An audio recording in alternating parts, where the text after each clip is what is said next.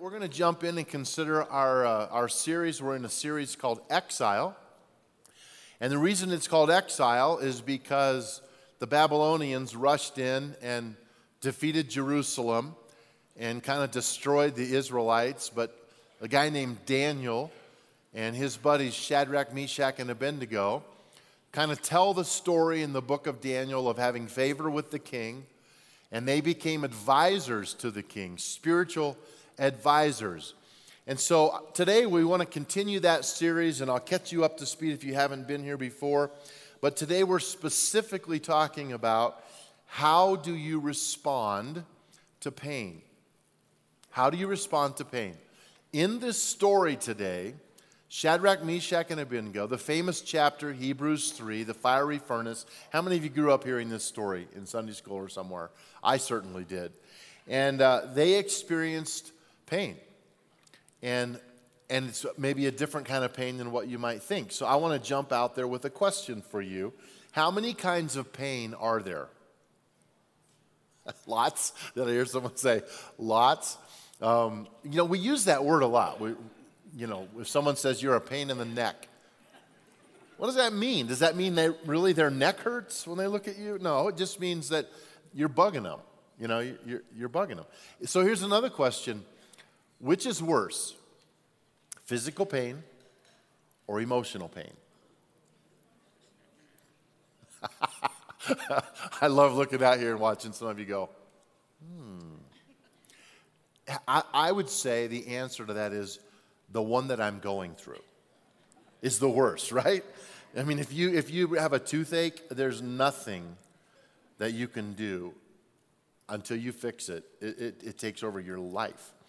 And yet, I have to say, if you have that tough emotional pain, you're going through heartache, brokenness, there's no physical pain that can add up to that. And so it's a dilemma, what we're talking about today. These guys had a lot of emotional trauma in their life. King Nebuchadnezzar is a really wicked guy. And so, just to kind of catch you up to speed, if you haven't been around, I'll make this really fast. When the Babylonians came in, Daniel and his buddies had nothing left from their culture. They changed their hairstyles, hats, clothing, language, food groups, everything. So they even renamed them. So there's really, it's a whole new identity. And as we talk about exile, the whole idea is, can I live in a second choice world? Can I make it work even though this is not what I really thought my life would be like? And that's what we've been talking about the last few weeks. And I've really enjoyed this series. So what happened last weekend, if you were here, I'll make this quick, but the king had a dream. Remember that? And he went to all of his astrologers and all of his magicians, and he said, tell me my dream and what it means. He didn't just say, tell me what it means. And they said, no, you tell us your dream, and we'll tell you what it means. He said, no. Somehow he knew they would make something up if he told them the dream. But he wanted them to somehow have supernatural power to tell him what his dream was and what it meant. No one could do it. He's going to kill them all. Daniel shows up, prays with his friends through the night. God gives Daniel a vision, reveals the dream. So then what happened at the end of the story? You guys remember this? King Nebuchadnezzar bows down to Daniel at the end of this and says, your God is the greatest God ever. It's almost like a repentance, though he's not, he says, there's no God greater. Well, it's 7 days later for us, and we go to chapter 3, but here's the dilemma. Now, please hear this. People forget what happened in the past. So we're jumping chapter 2 to chapter 3. We're jumping, most theologians say, between 15 and 19 years ahead. Okay? How many of you can't remember that far back? Right? So King Nebuchadnezzar forgets that he's supposed to be worshiping the one true God. Okay? So we pick it up. Number one, if you have a program like this, on the very back is just a little outline you can follow along. And if nothing else, it will give you hope to know that I'm almost done when I get to the end, okay? So that's a good use for that. Number one, yesterday's engagement may not be today's reality. The stuff that I recall last week is fresh on my mind, but if I go, okay, 19 years ago, what was I doing today? Well, I don't know. I just don't know. I don't have a clue. I don't even remember what I was worried about, what I was happy about, what I was sad about. I don't know. I don't even remember.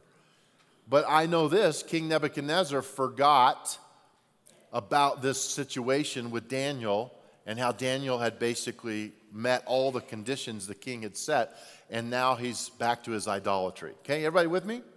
That's where we're at. So now the king does something really crazy.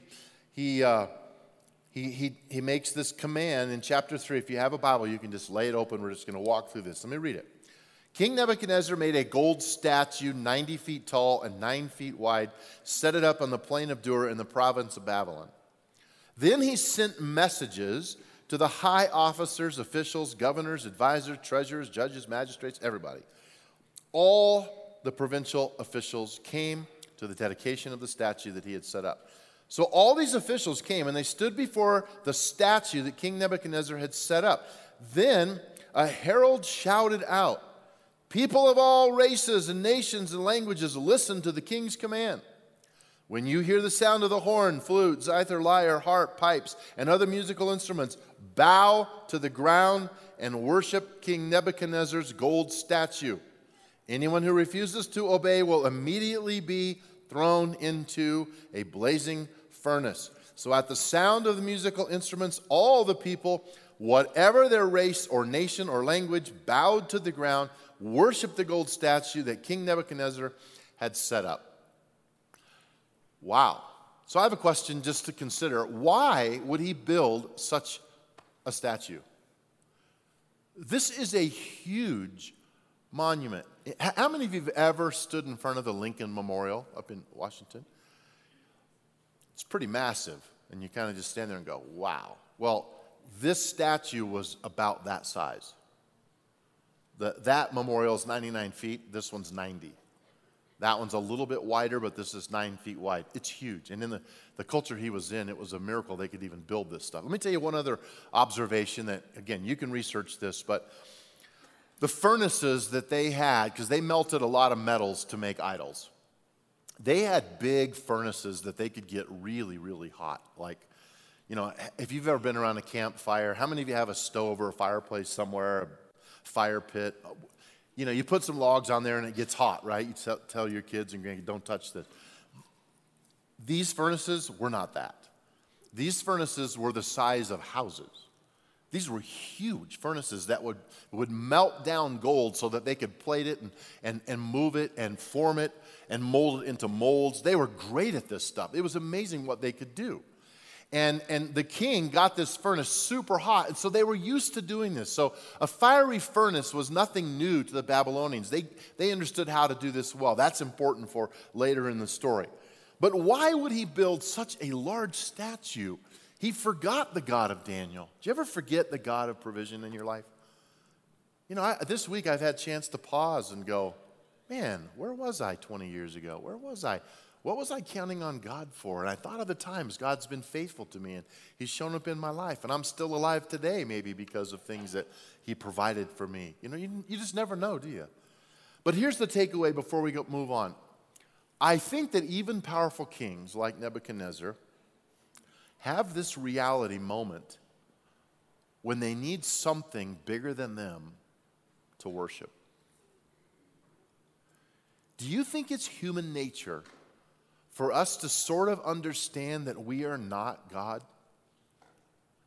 I mean, even if you're an atheist, you know, when you look at the galaxies, I love telescopes, I love the stars, I love the directions and all the things that come with navigation by the stars. I'm mesmerized by it, but sometimes when you have these apps now and you point your phone or whatever to the sky and tells you all these stars, I just can't believe how little I feel in light of the galaxies that are out there. I'm just like a piece of sand. It's just like, and I think Nebuchadnezzar had this idea that if I can build something big and massive, this will be worthy of our worship. And I think that happens in our culture all the time. Matter of fact, you will worship something with your life. Might not be the one true God, but you are worshiping something in your life. Let's move on. Number 2, you are being watched. You say, well, no one cares what I do. Yeah, they actually do. You, every person in this room, in the South Auditorium, everywhere, online, you're being watched by somebody. It might be one person. It might be the people you work with. It might be thousands of people, but you're being watched. Verse 8. Some of the astrologers went to the king and informed on the Jews. This is Shadrach, Meshach, and Abednego. They said to King Nebuchadnezzar, "Long live the king. You issued a decree requiring all the people to bow down and worship the gold statue when they hear the sound of the horn, flute, zither, lyre, harp, pipes, and other musical instruments. That decree also states that those who refuse to obey must be thrown into a blazing furnace. There are some Jews, Shadrach, Meshach, and Abednego, whom you have put in charge of the province of Babylon." When did he do that, by the way? Last weekend, 19 years ago. Okay, after Daniel, he said, "I want you and your buddies to take over. You're in charge." That's when it happened. They've been suffering under that because they didn't like that the Jewish boys are now having control over them. So they point that out. "They pay no attention to you, your majesty." Okay, that's a big statement. "They refuse to serve your gods. They do not worship the gold statue that you have set up." How many of you know by the series so far, King Nebuchadnezzar is not going to be happy about this? Okay, he's a madman. I think about this and I think these guys were finding a way all these years to set these guys up for failure. If you've ever had someone in your life, it's a terrible feeling. People want to trash your reputation. They want to say mean things about you. It's horrible.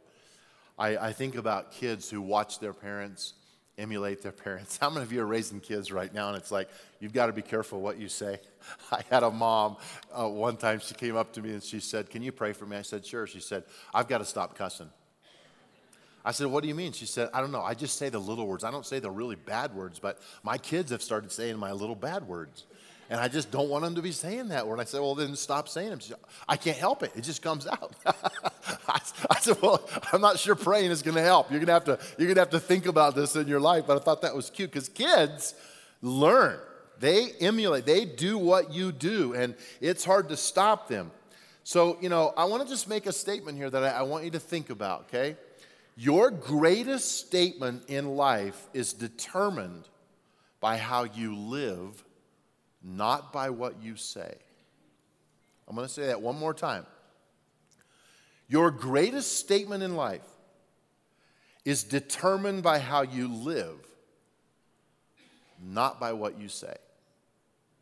Shadrach, Meshach, and Abednego knew this was true.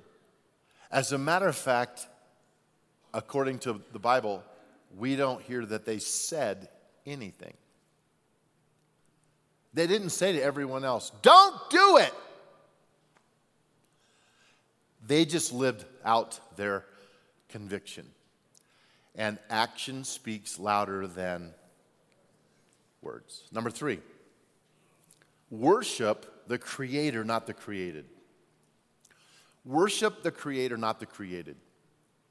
I'm amazed at how many times you have tribes across the world, people groups in so many different countries who find something that's been created by the Creator and they worship that. A mountain, a tree, a certain kind of a tree, a fruit, whatever it is. Why? Because they're overwhelmed that something like this has been created, but they forget it was created. We are called to worship the Creator. But look at verse 13. This made Nebuchadnezzar super mad. Then Nebuchadnezzar flew into a rage. I mean, we've seen that a few times so far. We're only in chapter 3. And ordered that Shadrach, Meshach, and Abednego be brought before him. So here's what's going to happen. They are brought before the king. Everybody gathers around. All the important, and king gives them a lecture. And he basically says to them, "I'm going to give you a do-over." How many of you grew up with do-overs? It's like, okay, you get one more chance, okay? So here's a do-over. I'm going to have the music play again. You guys bow down. It's all good. Everybody good? And they're like, it's not settling in real good. We probably need to make a statement. And the Hebrew boys were ready to make a statement, but King Nebuchadnezzar did not want to throw them in the furnace. And it's not like him to give a second chance. It's just not. But that's what he said. But look at what happened in verse 16. Shadrach, Meshach, and Abednego replied, "O Nebuchadnezzar, we do not need to defend ourselves before you." Well, that's a big mistake in King Neb's mind, I promise you. "If we are thrown into the blazing furnace, the God whom we serve is able to save us. He will rescue us from your power, your majesty." I love, we don't give a rip what you say, sir. I mean, this is kind of like this, your majesty. But this is my favorite line in the whole story. I mark my Bible up, and it's marked up. Look, but even if he doesn't, God is able. We know that. We believe that. You don't have power over us. But even if he doesn't, we want to make it clear to you, your majesty, that we will never serve your gods or worship the gold statue that you have set up. Man, that is a line in the sand. They know they're dead if a miracle doesn't happen. They know this king. They've been watching him. Who knows how many people they've seen slaughtered by him. So they know by taking this stand, it's their life. If God, where does courage like this come from, you guys? It's a big question. What gives us courage to take a stand that goes against the grain of the culture? And I'm not saying that we should take a stand on every little thing. For 19 years, they've lived around idols, horrible idolatry. They've found a way. Remember, Daniel was negotiating with the king and the servants, the other servants. He's trying to figure out, how can we be in a second choice world and keep our standards?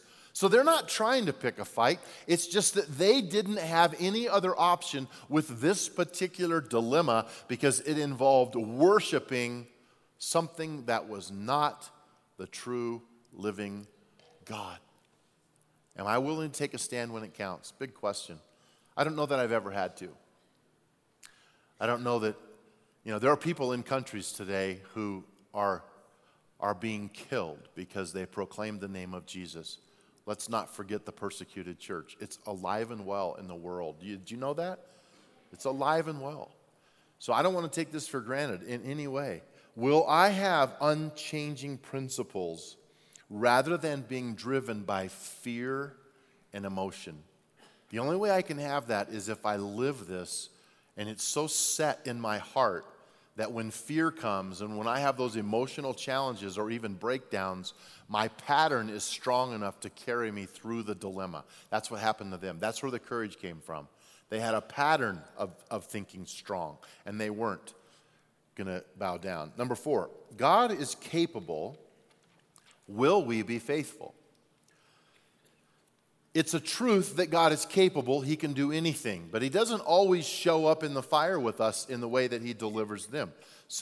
Many people have died proclaiming God, and they were not spared. They were not saved. So they got out on a limb with this. They took a chance with this. And when they didn't bow, this second time, they went through the whole thing. Verse 19, Nebuchadnezzar was so furious with Shadrach, Meshach, and Abednego that his face became distorted with rage. That's hilarious. His face starts twisting. And have you ever seen someone so angry that their whole face blew up? That's what happened. And I think of this king, and he is not used to having anyone defy this in his life. So he just goes off, and he doesn't know what else to do. It just, boom. So he immediately responds, make the furnace 7 times hotter. I don't know why 7 times. I don't know. And I don't know if it really, they could had the measuring capacities to make it 7 times hotter. I don't know, but I'll tell you this, it was hot. If you can melt gold and other metals, I don't want to be in that fire. How about you? So that's what he does. I think of if my faith has ever made someone angry with me. Now, I know, and I'm going to make one statement, I promise I won't get off into politics here. I know that many so-called Christians really like to antagonize non-Christians and vice versa. Would you agree? This is not the pattern in Shadrach, Meshach, and Abednego. They're not trying to make a political stand about their beliefs. They're simply refusing to bow to an idol. You guys, there's a big difference between making problems for ourselves and harassing people without need to, rather than living humble, gentle lives before God. But there's a line. And if you ever face that line, I hope you will take a stand. And look at verse 22. Because the king, in his anger, had demanded such a hot fire in the furnace, the flames killed the soldiers as they threw the three men in. So Shadrach, Meshach, and Abednego, securely tied, fell into the roaring flames. Wow. So it had to be a slope that went downhill. Some believe it was like a cave that was cut out with this furnace, possibly gates with bars on it. But when they opened it, if you've ever seen any of those fire movies, and they open a door and the fire goes for the oxygen, that's kind of, I think, what happened here is the fire just bolted out and just killed them all. And I think the takeaway line is this. Evil kings, evil leaders, sometimes their actions destroy innocent people, and they have no regard for that. These guys were simply doing what the king said, but it cost them their lives because of his evil and his lack of concern for anyone else. That's narcissism on steroids, but that's King Nebuchadnezzar. Number 5, pain is inevitable. Isolation is optional. We're going to suffer emotional pain, maybe even physical pain in this life, but you don't have to do it alone. And this is probably one of the, this is just such a powerful part of the story that I love so much. And it's in verse 24, and it says, but suddenly, and there's drama. As a kid, man, I need the flannel graph up here right now. I need the flannel graph because remember the three people in the fire and the fire's burning and all of a sudden they put Jesus up and he's like 10 feet tall, That's what I need. Nebuchadnezzar jumped up in amazement and he exclaimed to his advisors, didn't we tie up three men and throw them in the furnace? Yes, your majesty, we certainly did, they replied. Look, Nebuchadnezzar shouted, I see four men unbound walking around, the fire unharmed, and the fourth looks like a god. It was Jesus Christ standing with them in the fire. He's with you in your darkest hour. You guys, we don't always see the supernatural like that, but the power of this story is in the fact that they were not alone. The Lord was with us, and we have that promise from when Jesus left this earth that no matter what we face, what we go through, He will always be with us. He will never leave us or forsake us. That is a powerful promise. And then number 6, you cannot deny the miraculous. The king could not deny this. This was happening in a big way. I want you to see kind of something that is powerful in this story. When the king had his muscle men throw them in the fire, they were bound. It says they bound them. But when they gathered all the leaders around, and after they saw this fourth man in the fire, the king went to the furnace. Somehow he could look in the flames. He saw the fourth man, and he caused them to come out. That's why I believe it was inside a cave or a structure where they could get out. And I don't know if they had to open a gate or what. But they walked out of that fire, and the Bible is very clear on this. It says not one hair on their bodies was singed. It says that their clothing was not burnt, and it says that they didn't even smell like smoke. That is a powerful statement. None of those natural things when you're in a fire, just go camping for one night with a campfire. You'll bring your clothes home and go burn them. None of this happened to them, but there was one thing that did happen to them. You know what it was? The ropes that bound them by the king were broken off of them. The world cannot bind you in such a way that there is no deliverance when you walk with Jesus. Christ. There is a fourth man in the fire. That's why neither arrogance or greed or pride or lust or addiction or drugs or alcohol or relationships or whatever, nothing can have a hold on you that keeps you tied to this world when you proclaim Jesus Christ as Lord of all in your life. Nothing can. Nothing can. Man, it doesn't mean we don't struggle. It doesn't mean we don't have temptation. We do. But that's a powerful part of this story. That which the king used to bind them was gone, but they had no other effects on them from the fire. Now, King Nebuchadnezzar, okay, sorry, I laughed, but anyway, here we go. This is hilarious. Then King Nebuchadnezzar says, "Praise to the God of Shadrach, Meshach, and Abednego. He sent his angel to rescue his servants who trusted in him.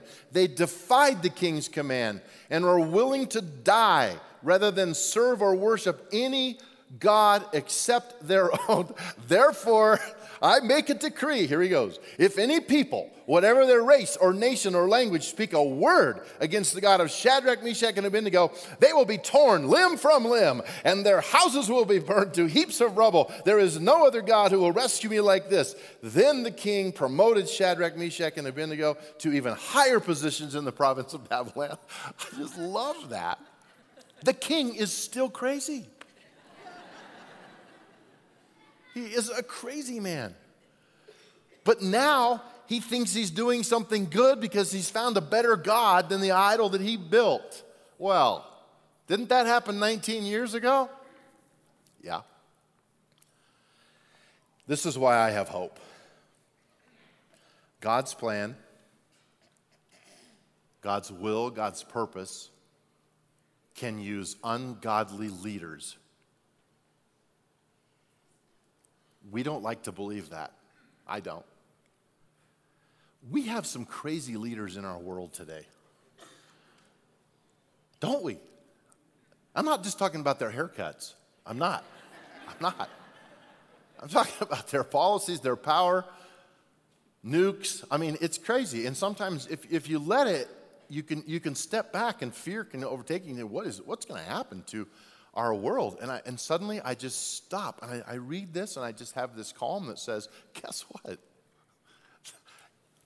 God's bigger than any world leader. He has a plan. I don't get it. I don't understand it. I'm not in a position of influence over any of those decisions. So why don't I go back and enjoy my day to day?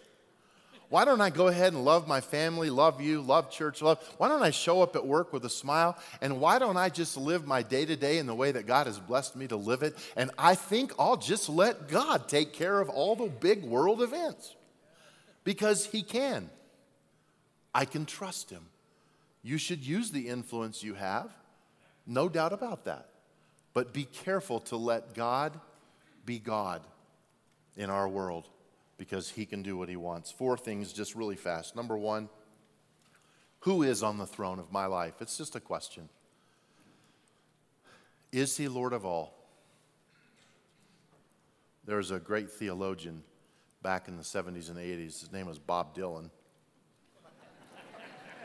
Some of you know Bob. The big song. He was not a theologian, but he did sing a song called "You Gotta Serve Somebody."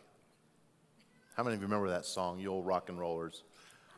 You got to serve somebody. It's true. You will serve somebody. Hope it's the one true God. Number two, who will I stand with and who will stand with me? Big question. I have some pretty close friends. I have people who would stand with me in the fire, and I definitely would stand with them. I am so grateful for that. I don't have to stand alone. It was Benjamin Franklin. After signing the Declaration of Independence, he said this to everyone who signed it, quote, "We must indeed all hang together, or most assuredly, we shall all hang separately." Let's hang together. Number three, do I believe there is another in the fire with me? Will I look around when I'm in trouble? Will I trust that Jesus is with me? I don't know that they saw him. You know, the Bible doesn't say that Shadrach spoke out to the king. You see this guy? You're messing with him. I don't know that they even saw the fourth man in the fire. But they had to be pretty confused looking around at the stuff that, and they weren't even affected. But the guy who didn't believe saw the fourth man in the fire. And that's the power of strength. When you walk, you know God is with you. Others see you have strength you don't ordinarily have. Think about that. You're not alone, ever.